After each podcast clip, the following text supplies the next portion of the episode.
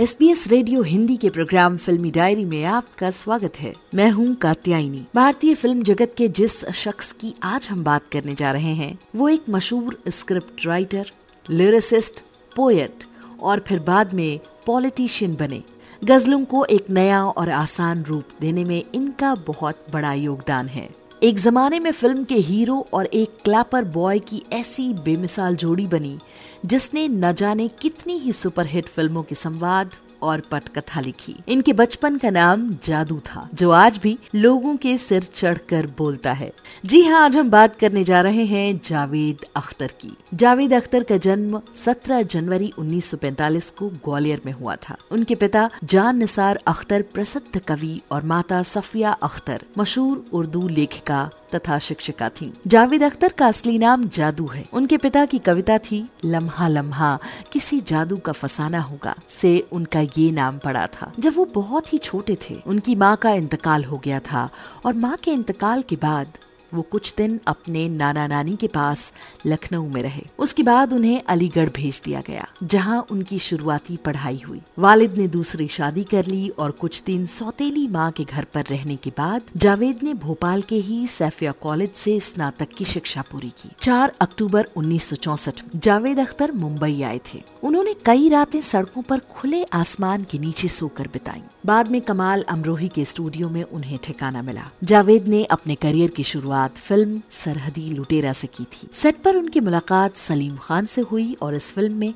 Salim Khan hero थे और Javed clapper boy. इस फ़िल्म के निर्देशक एस एम सागर को काफ़ी कोशिशों के बावजूद भी संवाद लेखक नहीं मिल रहा था और उनकी ये तलाश अंत में जावेद पर जाकर खत्म हुई। और इस तरह उनके फ़िल्मों में लेखन की शुरुआत हो गई। सलीम जावेद ने जोड़ी के रूप में काम करना शुरू किया। सलीम खान फ़िल्मों के लिए कहानी लिखा करते थे और जावेद जी डायलॉग लिखते थे। बाद में यही जोड़ी सलीम जावेद के नाम से मशहूर हो गई। सलीम खान और जावेद अख्तर को हाथी मेरे साथी में काम की पेशकश करके पटकथा लेखक बनने का पहला मौका देने का श्रेय राजेश खन्ना को जाता है।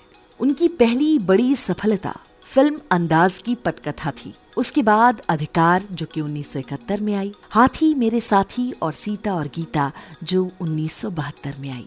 जावेद अख्तर ने दो बार शादी की है। इनकी पहली पत्नी हनी ईरानी से इनकी शादी साल 1972 में हुई थी। इनकी मुलाकात फ़िल्म सीता और गीता के सेट पर हुई थी। जावेद और हनी के दो बच्चे हैं, बेटा फरहान अख्तर और बेटी जोया अख्तर। जावेद अपने पसंदीदा कवि कैफी आजमी के घर अक्सर आया जाया करते थे। इस दौरान उनकी कैफी आजमी की बेटी शबाना आजमी से दोस्ती प्यार में बदल गई। जब जावेद की पत्नी हनी को इस बारे में पता चला तो उन्होंने जावेद को छोड़ दिया। तलाक के बाद जावेद ने अभिनेत्री शबाना आजमी से शादी कर ली।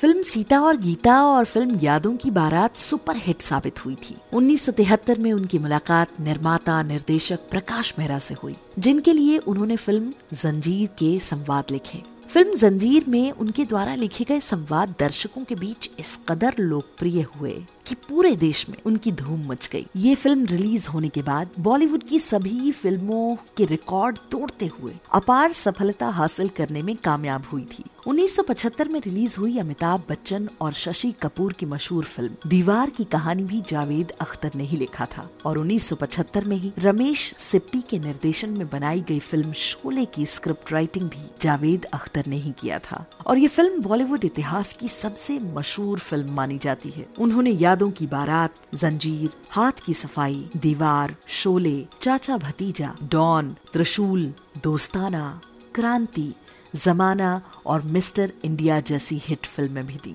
जावेद अख्तर के संवाद के कारण ही ज़्यादातर फ़िल्में आज भी याद की जाती हैं। इन फ़िल्मों में सीता और गीता, शोले, शान शक्ति और फ़िल्म सागर जैसी सफल फ़िल्में शामिल हैं। सलीम और जावेद की जोड़ी ने एक फ़िल्म की कहानी लिखी। लेकिन जब कहानी फ़िल्म मेकर्स के पास लेकर पहुँचे तो सभी ने फ़िल्म की कहानी को फ्लॉप मानकर रिजेक्ट कर दिया था। ये बात सलीम जावेद ने वहीदा रहमान को बताई। तो बात उन्होंने निर्माता नरीमन ईरानी तक पहुंचाई। उन्होंने इस कहानी पर फ़िल्म बनाने का फैसला किया और फ़िल्म कल्ट क्लासिक साबित हुई। ये कहानी कोई और नहीं बल्कि 1978 की फ़िल्म डॉन की कहानी थी।